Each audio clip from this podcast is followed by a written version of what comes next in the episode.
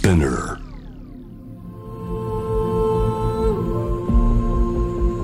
J-Wave Innovation World Ella podcast from the next Ella. 小橋健二がナビゲートしていますイノベーションワールドエラー様々なジャンルのイノベーターをお迎えするトークセッション from the next era 今回お迎えしているのは現代アーティスト小松美和さんですよろしくお願いしますよろしくお願いします。いや僕あのご無沙汰ぶりというか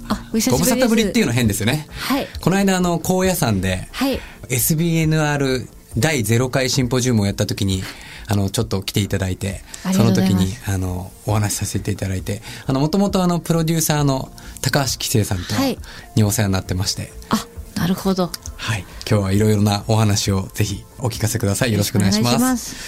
えー小松宮さんはえー2014年出雲大社へ作品、新不土記を奉納。2015年には有田焼の狛犬作品、天地の守護獣が大英博物館日本館に永久展示されるなど、日本を代表する現代アーティストのお一人としてご活躍しています。えー幼少期から、えー画家を志してきたそうなんですけども、まあ、一体なんかあの、小松さんってすごくこう、僕からするとすごくお綺麗で、あの、物腰柔らかくて、あの、スッとしてるんですけど、こう、アートを描き始めると、何かがこう乗り移ったような、すごいエネルギーがこう走ってる感じなんですけども、どんな、まあ、ものをこう、幼少期、関心を持ってアーティストっていうところに繋がっていったんですかね？そうですね。長野県坂町というところで生まれまして、はいまあそちらにもまだ仕事場があったりするんですけれども、うん。まあそこは、なんていうんですかね、山あいとこう工場がこうあって、こうええ。観光地っていう場所ではないんですけれども、うんうん。まあ、当時東京に次いで美術館とかそういう鑑賞する施設が多い場所だったので、まあ、母が美術鑑賞好きだったっていうこともありまして小さい頃からこうちょっとしたちっちゃな美術館とか大きな展覧会とかっていうのを長野県の中で見れる機会が多くてうんであ絵を描いた先にこういう人生があるんだっていうのは小さい頃から学ばせていただく機会が多かったもので。でも大体こう子供の時にね、そういうこう志すじゃないですか、何かを。でもなんかこう大人になりつれ、いろんなこう現実が待っていて、うんこう、受験しなきゃいけないとか、うん。就職活動しなきゃいけないとか、そういう中で、いや、あなたそろそろもうそんなことを夢なんか見てないで、現実に向き合いなさいみたいなことを社会から言われていくじゃないですか。そういう中でこう、ちょっと夢をこう失い、夢というか、そのややるべきことを失っていく人って多いと思うんですよ。うん。なんかそこに対してはそういう時ってなかったんですか？だから小学校の頃正夢を見まして、はい。なんか自分が、まあ、30過ぎとかだと思うんですけど大人になってこう美術館とかそういう、まあ、ギャラリーかわかんないですけどなんかこう絵の展示の指示とか、うんうん。なんかこう仕事してるんですよ。なんかその姿をはっきり覚えてましたし、はあ、はあでその時に先ほども言った高橋さんもはいはいいましたし、まあそれだその方だけじゃなくまて、まだ出会ってないのに？あそうです小学校の頃え？でそれもあの当時の友達にはい話してまして、はい。でそれでその友達が「えおじさんと一緒にいたの?」ってほらえ？子供だからその時、でも自分ももうそれなりの年にはなってるんですけど、はいはい。なんかそういう話して「何言ってるの?」みたいな感じだったらしいんですけど、はいはいはいでその友達もなんかその話うっすら覚えてて。うん。あなんかあの話本当に実現したねっていう話はしたことあるんですけど、面白いなんか結構こう物理学とか、まあ、最近の映画の「テネット」とかもそうですけど、んなんかまあ僕らって普通に考えると時間をこう今からこう未来に向けて考えちゃうけども実際こう過去も未来も全て同時に存在してるとも言われていて。なんかもうむしろ未来から今を作ってるみたいなことっていうのもなんかこう物理学とか最近の映画とかでも言う、なんかそういうメッセージがやっぱ結構出てきてて、なんか今のお話を聞いてると、まあ海外にもノーイングって言葉があるんですけど、知っている、もうすでに知っている状態？なんかそれがもうあって、で、それをただ行動として形に起こしていったのが、なんか今の小松美和さんなのかなってすごく思って、あーなるほど最近自分の中で思ってたのとあってすごいリンクして、うわ、すごっと思って。あーありがとうございますでもそこに疑いがなく進めてけたのもすごいですね。で、なんかあの、小松さんの作品って、日本のこの、まあ、あいわゆるこう、伝統的なものとか、は祝祭とか、まあなんか死生観っていうのがこう、描かれてると思うんですけど、こうした作品の原点には、まあ今も結構おっしゃってくださってる部分もあるんですけど、はいまあなんかこう、どんな、こう、体験とか経験っていうのがあるんですかね？そうですね。まあいろいろな経験してきてるかっていうとまだまだなんですけれども、うん。まあ、小さい頃ですね山が多い場所だったので遊ぶとこっていうと大体山か川かみたいな感じだったんですけど、山で遊んでいると大体こう夕方になってきますとこうだなんていうかこう自然の色味が変わると、極端にこう怖くなる瞬間ってあるんですよね。ありますよね、うん。で山の先の木の向こうが怖いとか、なんかそういう恐怖みたいなものに変えられてあ早く帰らないとっていう今までこうお友達だった自然がすごくこう脅威に変わる瞬間みたいなのって小さい頃すごく感じてたんですけどあ早く家帰ろうってなるとなんかこう不安な気持ちで道に迷ったり例えば怖くなったりしてちょっと立ちすくんじゃった時にもうちょっと絶滅したって言われてるんですけど、まあ、日本狼さん、まあ、山犬さんって呼んでるんですけど、うんうん。まあ、山犬さんが現れてうちまでこう案内して帰れるっていうこう経験がそれは実際の本当の？あ実際に。実際の。そうです。へでそれで、まあ、母に話しましたらもうそそういった方たちは絶滅されてるので野良犬なんじゃないかって言ってましてでもなんかこう自分の中で狼って概念はそこまで小さいからないはずなのに、うん。なんかあ絶対狼だって思ってたんですよね私の中で。でその後その狛犬さんとか、まあ、山犬さんとかのその伝承みたいなのを自分なりに、まあ、中学校ぐらいになると調べるようになってきて、うんうん。でそれでだんだんその大人になるにつれてこう行動範囲も広がっていって川向こうの神社に行けるようになってでその時にその神社にこういらっしゃる狛犬さんを何気なくこう見たんですよ。うんそしたらその狛犬さんと目が合わないんですよ。でなんで目合わないんだろうなと思ったらあ狛犬さんは魂を見てて魂のその悪いものとかこう正義に入らないように見守ってるんだっていうのをすごく感じたんですね。でそこに狼さんのなんかこう気配みたいなのを感じて、まあ、お寺にもありますけどそういった神獣さんたちっていっぱいこう彫刻でもありますけど、ただこう飾っただ着飾ってこう綺麗にやってるとか見栄えとかデザインとかそういうことではなくて本当に意味があって置かれてるんだっていうのをそこで感じたんですね。気づいたってことですね。あそうなんです、んんん。でそれで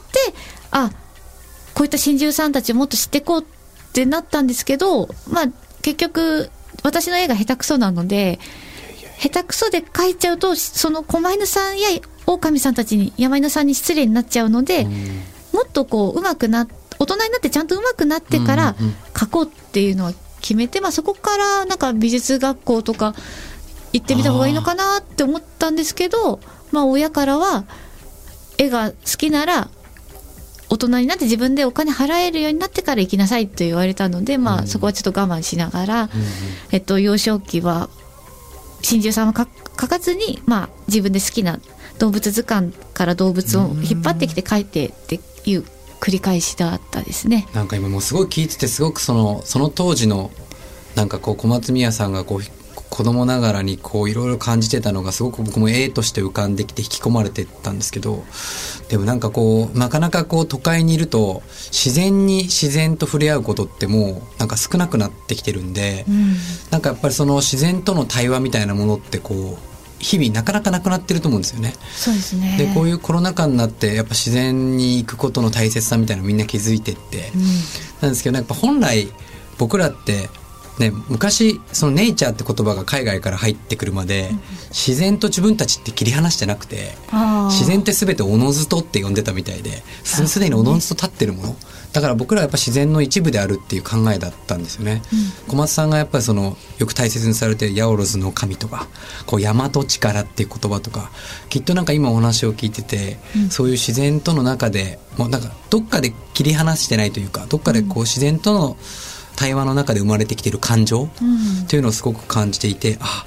だからなんかあ大和力とか八百万の神とかっていうのを大事にしてそれが作品にあるのかなって感じたんですけど、なんかその改めてその大和力っていう小松さんのこの世界観を表すキーワードなんですけどこの大和力って小松さんからどういうことなんですかね、そうですね。大和力というのはこう日本だけの力というように思われる方が多いんですけれども、は私の中ではその大和力のまずその和っていう言葉ですよね、でそれを和っていうのをこう一人称、まあ、自分っていうふうに捉えまして、でそれに対して、まあ、私もそうですけどやっぱり生きていく中で多くの経験や多くの人やまた多くの自然とのこう対話の中で自分っていうものがどんどん大きくなってきますよね。なんか自分がデザインされていくというかなんかそういった力のことを大和力と言ってましてで狛犬さんも多くのそのもともとは聖書の中に出てくるケルビムっていうのがうんすごくこう真珠の中で古いんですけれども、そういった真珠さんたちが、まあ、ストーンロードを経て日本にこうやってくるんですけれども、まあ、そういった時にですねその多くのこう旅をしていく中でそこにある土着の文化であったり多くのその宗教観とか、まあ、スピリチュアルな部分っていうものがこう含まれていって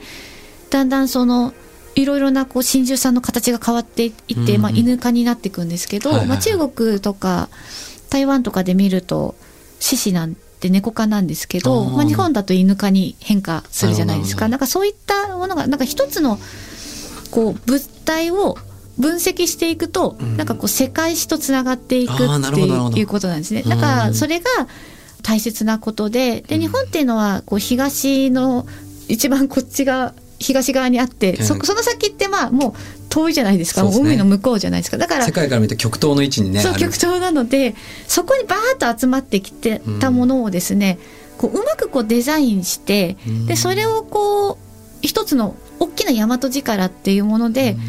1をこうどんどんどんどんこう大きくしていくっていう力があると思うんですね。調和していくみたいな。あそうですね、うん。だからそういった力のことを大和力と呼んでいて、はあ。なんかそうその大和力っていうものをこう真珠さんと乗せてこう描いていくことで今いる自分のことだけが大切じゃなくて今いる自分がどうやって成り立っててそれがどう世界とこうつながっているのかっていうのをこう感じるってことが大切だと私は思ってます。それってなんかこうアートだけじゃなくてすごくその生きる上でもすごく大切な考えってなんか人ってねある時にやっぱ孤独感を感じたりとか、うんなんか不安になったりするけどもそもそもやっぱり自然だけじゃなくて全てのものにこう生かされてつながって、ね、自分が今言葉喋れるのも誰かの影響だし、うん。ご飯食べられるのも誰かの影響だし、なんかそうやって全部がこうつながって循環してって今の自分がいるけど、なんかやっぱりどっかこうインターネットも含めていろんな情報ばっかりに取り囲まれているといつしかこう自分自身っていうのが本当分かんなくなってしまうみたいなので不安になっちゃうみたいな人が多いんですけど、なんかそういう考えがもっとねこう伝わ伝わっていくといいですよね。そうですね今、一生懸命自分でもうこう発信しながらやってます。なんかその小松さんがそのアートを描いてる時ってなんか僕はもうなんか何何か小松さん自身もあるんですけど小松さん自身がもうないというか何かになんか取りつかれてるぐらいの感覚に見えるんですよ。あれはどういう感じなんですかその実際が。はい、もう小石さんも瞑想はい、瞑想、さはい。されますよはい、ね。僕も瞑想、ちょうど瞑想、10日間の瞑想から 開けて帰ってきた ところで。はい。そのそれとすごい似ているというか、た確かに自分で行動して瞑想はしてるとは思うんですけど、はい自分の肉体なんだけど大いなるなんか流れとつながって、うんうんなんか一部になっちゃうみたいな感覚うんって持ってらっしゃるかなとは思うんですけど、はいはいはいなんかそんな感じはいですかね。ですよねうん、多分。なんかこう割とこうだから外のまあいろんなあらゆるこう万物の世界にあるいろんな情報を自分という媒介を通して現象化して形残していくみたいな感じなんですかね。ああ、そうかもしれないですね。自分でも、わかんないんですよね。こう書いてて、すごい大きな絵描いてて、ここら辺描いてるのに、目は、目ではその、なんていうか手元を見てるはずなのに、すごい遠くのキャンバスの端とかが見えるんですよね。うん。で、それで書かなきゃいけないって、なんかこう求めてる空間が、こう呼んでるっていうか、うん。だからそのキャンバスと、まあ、さっきも言ったように、こうはい。はい融合してるっていうか、はいなんていうか。なんかその瞑想することで一点に集中して多くの物事をこう、見ていくっていうやり方をしてるので、あの山登りで体験したことがあって、まあ、めちゃめちゃ怖い崖のね急斜面の山登ってて浮き石で落ちたら死ぬみたいな。で結構ビクビクしながらやってたんですけど集ある時に集中ものすごい集中状態じゃないですか、してたらふっとゾーンに入ってで、まだ登ったこともない、触ったこともない浮石が先にもう分かるっていうか、もう山と自分が一体化して、気づいたらボンボンボンボンもう登ってって、そこに浮石があるかどうかなんて分からないのにもう分かっちゃう状態。あで、体が先に進んでって、ふと頂上にたどり着いたら、え、自分がこんなとこまで行っちゃったっていうところの、なんかこう人間を超えたなんか能力みたいなところに触れた時に、ブワーって涙が出たことがあって。ーあーそれは素晴らしい。なんか同じく役者の時も「ほんま用意スタート」ってあ昔役者だったんですけどああ「用意スタート」って言われてカチンコが鳴って真っ白なんですけど「カット」って言われた後に「ああれ何もしてなかった」と思ったら「素晴らしかったよ」って言われたことがあってなんかきっと今あの小松さんのその話聞いててやっぱまあちょっとそれとは違うのかもしれないけど結構状態としては近いのかなってすごくうん。思ってなんか自分であるのに自分でない感じそうですね、うん。なんかこう導かれてるんですかね。導かれてる。うんうん。その状態にでもスイッチってもうもう入りやすくなってる状態ですか？いつも。日本テレビの24時間テレビで。あのライブペインティングでもやられてるけどどうしてもこの場で入らなきゃいけないっていう時にはいはいはい。何かこう具体的にこう入る前にやられてることとかあるんですか？あのマントラ唱えたりしてます、はいはい。でもう自分でうん、こう集中していくだんだんだんだん深めていくみたいな。はい。もう前々からずっとマントラ唱えたり、まあ、瞑想されてるから分かると思うんですけど、まあ、やっぱりこう深くこう入りやすい状態に持ってくっうん自分を持っていく、て感じですね。うん。やっぱ呼吸とかも大事だったりするわけですよね。そうなってくると。あそうですね。だから高野山で、あのアジカンはい。この前、タイの方から教わった瞑想の仕方やってたんですけど、はいはいちょっとアジカンやらせてもらいましたら、はいはい。すごいなんかこう呼吸法がうん。すごいこう気持ちいいなって思いました。まあ僕らね日々こう忙しくてストレス溜まってくると呼吸ってすごく浅くなっていくからやっぱ改めて呼吸ってね一番今を感じる一番手っ取り早いっていうか、うん。ね感覚なんで呼吸ってめちゃくちゃ大事だなって。確かに。はいいやまだまだいろいろ聞きたいんですけどもちょっと前半は一はい旦これぐらいにしまして、はい後半また、えー小松美和さんのえー創作活動についてお話を伺っていきたいと思いますお願いします。小橋健二がナビゲートしていますイノベーションワールドエラー。今回は現代アーティスト小松宮さんをお迎えしています。ちょっと改めて瞑想についてちょっとお話をしたいんですけど、やっぱ最近、まあ日本でね、あの、もともとむちゃくちゃね、日本では禅とかってあるし、お寺もいっぱいあるんで、瞑想されてる方は多いんですけど、やっぱ一般的になかなか瞑想されてる方もすごく少ない。でもなんか最近やっぱ海外から逆輸入みたいな感じでマインドフルネスって言葉があって、Google なんかも取り入れてることによって、まあ、またこのコロナ禍で外側の情報じゃなくて自分の内側を向くっていう、まあ、その中で一番こうダイレクトな方法で瞑想っていうのは注目され始めてきてるんですけど、やっぱまだまだとはいえどうやってやったらいいのとかうん。っていう方たちがいっぱいいるんですね。で、まあそんな中でいろんな瞑想法があるんですけど、なんか先ほど小松宮さんがやられたアジカンっていうのは、なんかどんな方法は多分言っちゃいけないのかもしれないんですけど、空海が、そうですね。空海さんが空海さんがあの中国から伝えたと言われている。伝えて言われている。はい、それで高野山のはい。宿坊にうん泊まった時に、うん。アジカンを体験させていただける機会がありまして、うんでそこで私は知ったんですけれども、小橋さんは僕ね、高野山行った時にどんなやり方でしたっけ？私は体験したのはやはり呼吸がすごく大切だということで、うんうん。呼吸から入って深くこう入っていくっていうはいはい。深い深く精神的うん。に世界に入っていくっていう感じでしたね。僕も最近結構呼吸法をやっててでももともとそのビパッサナって言って、まあ、ブッダがさ一番最初に仏様が悟りを開いたと言われている実践法で、あの今は10日間携帯とパソコン全部預けて一切喋らない話さない目も合わさないで、自分の今この瞬間に起きている体に起きている感覚うんっていうのに観察していくんですよね。でそこであらゆることが起きてもそこに優劣をつけずにただ気づくっていう、気づきの確率ですね。すごい大切なことですね。はい。お釈迦様の時代にはこれは苦行じゃなかったって言われてるんですけど、今の時代においてなかなかの苦行だなって。確かに物が溢れすぎちゃってますね。そうなんですよ。そうなんですよ。やっぱこの瞬間瞬間に気づくっていうのはやっぱなかなかできてないですよね。でもやっぱりね本当の真実って今自分の体に起きている感覚、うんそして呼吸だと思うんで、うんぜひね皆さんの日々の中にも。でも、アート描くのって割と僕瞑想だと思うんですけど。私もねそれはすごく感じてますし、はい。タイで瞑想はい。学びに毎年行ってた時は、うん。タイのお嬢さんっていうか聖者の方にも、絵を描くことっていうのもうん。瞑想なんだよっていうふうに言われました、そういう気持ちでやっぱり向き合っていきなさいっていうのは、何かすごく究極の集中してる状態、ん。今ここにあって、うんうんまあ、自分の我がない状態、うん。究極の防我の状態じゃないですか、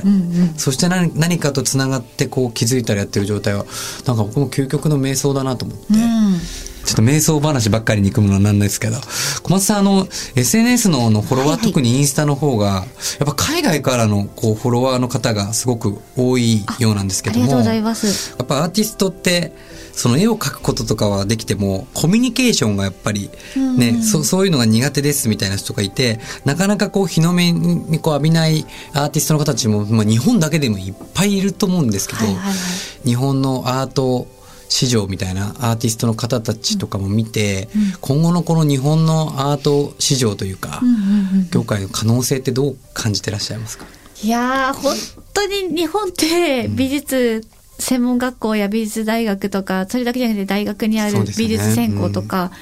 そ,、れを履修されてる方をこう考えるととんでもない何万人も毎年いらっしゃるというか、まあ、それだけアートっていうものが大好きで、まあ、感覚っていうものを大切にされてると思いますしイスラエル行った時にイスラエルの美大とかをこう見学とかさせてもらった時にやっぱりイスラエルだと、まあ、国が、まあ、ちょっと小さいのでなんかその実践的なところも含めてすごく教えている感じがあったんですけどなんか日本はすごくこう技術っていうものを一生懸命こう教えてくださってるっていうのが、やっぱり技術高まってこそのなんかまあ表現を見せる機会も増えるかもしれないですし、まあ、技術ありきじゃなくて、まあ、アカデミックによらなくてもこう、うん。いける部分もあるんで自分でこう選択していかれるっていうの、まあ、その選択の自由があるっていうのはすごくなんかこう日本人も、まあ、海外の方もそうですけれどもその学ぶ選択ができるっていうのは素晴らしいことだと思いますし、まあ、そういった中でですね美術のことを少しでも好きでなんかこうアーティストになりたいとか、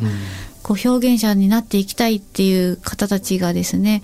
やっぱりこう多くなったとしてもそれをこう受け入れられるですね器がきちっとやっぱりないとどんどんどんどんこうこぼれてしまう方もすごく多いと思いますしニューヨークのアートがすごくこうこうオークションのがこうバーってこう乱立するうん。こう日とか行きますと多くのアーティストさんたちがこうストライキとかやってるんですよね外でね。なんかそういった風景とかも見ている中で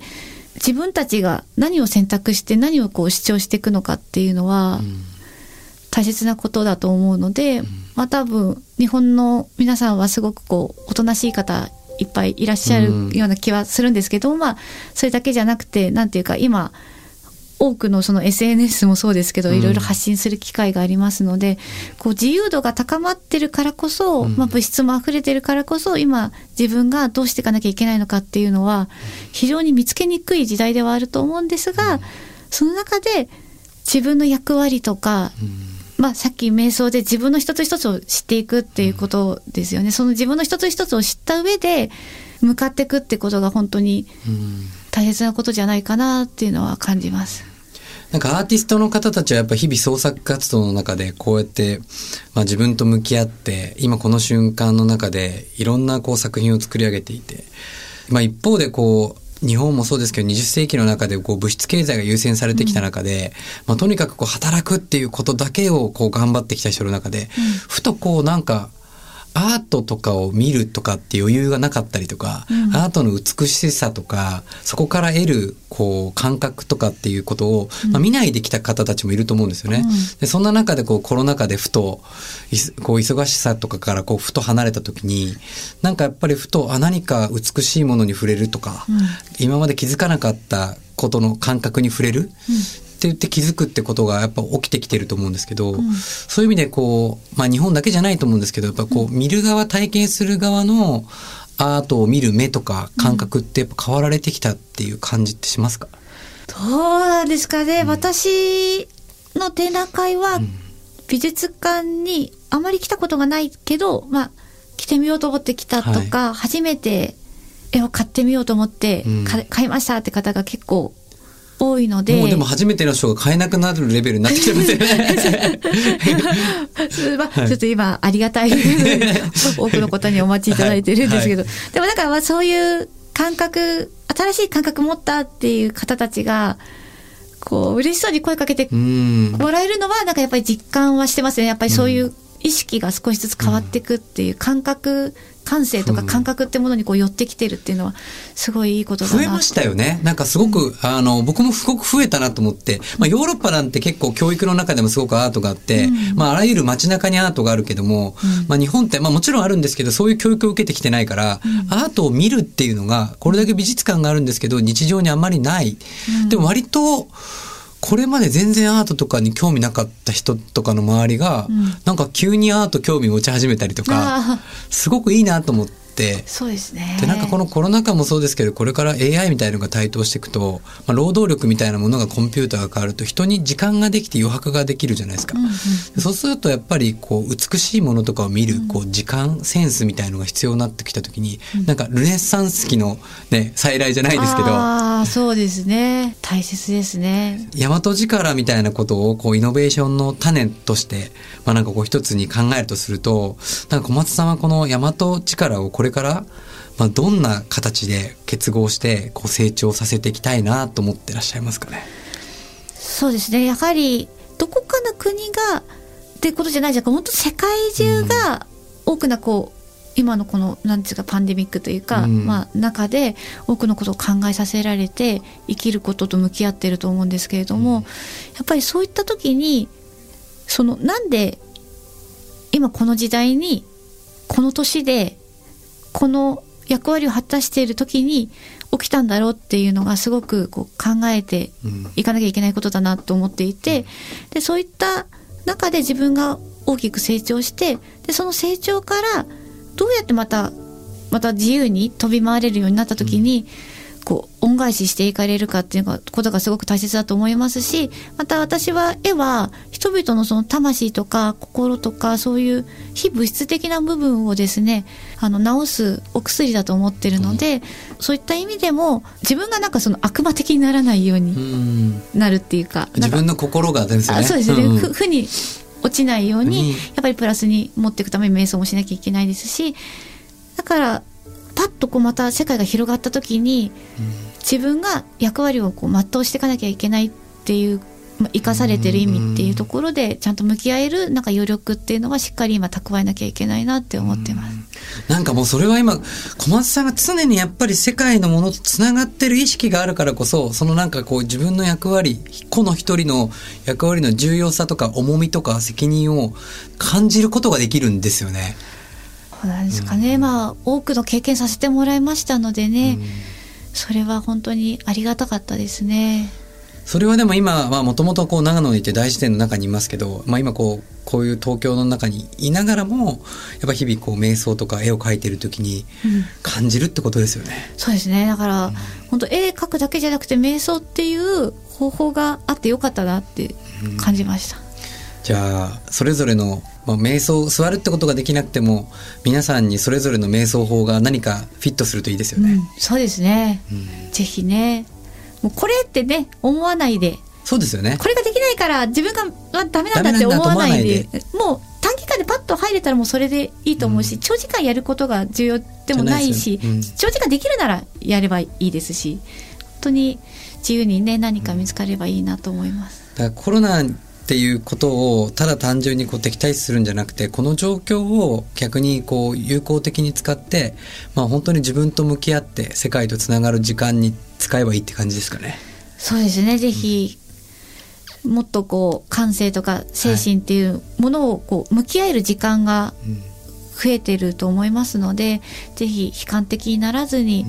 自分の心とね、こう、向き合えたらいいなと思いますね。いやなんかこんなお話を聞いてあの小松さんの作品をまた見るとまたちょっと全然違った感じで見ながら世界とつながりそうだなってなんかすごく思いました。ありがとうございます。またちょっといろいろ本当あの声だけじゃなくて今度ねあのアートを描いてる姿もあのどっかで見たいなと思うんですけどま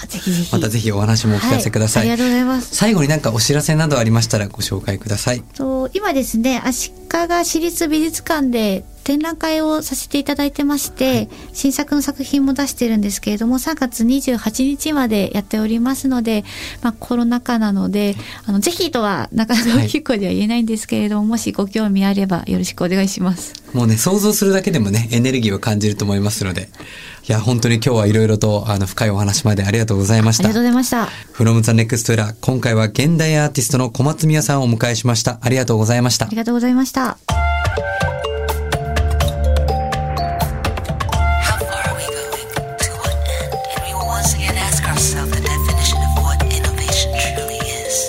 You're listening to J-Wave Innovation World Era podcast.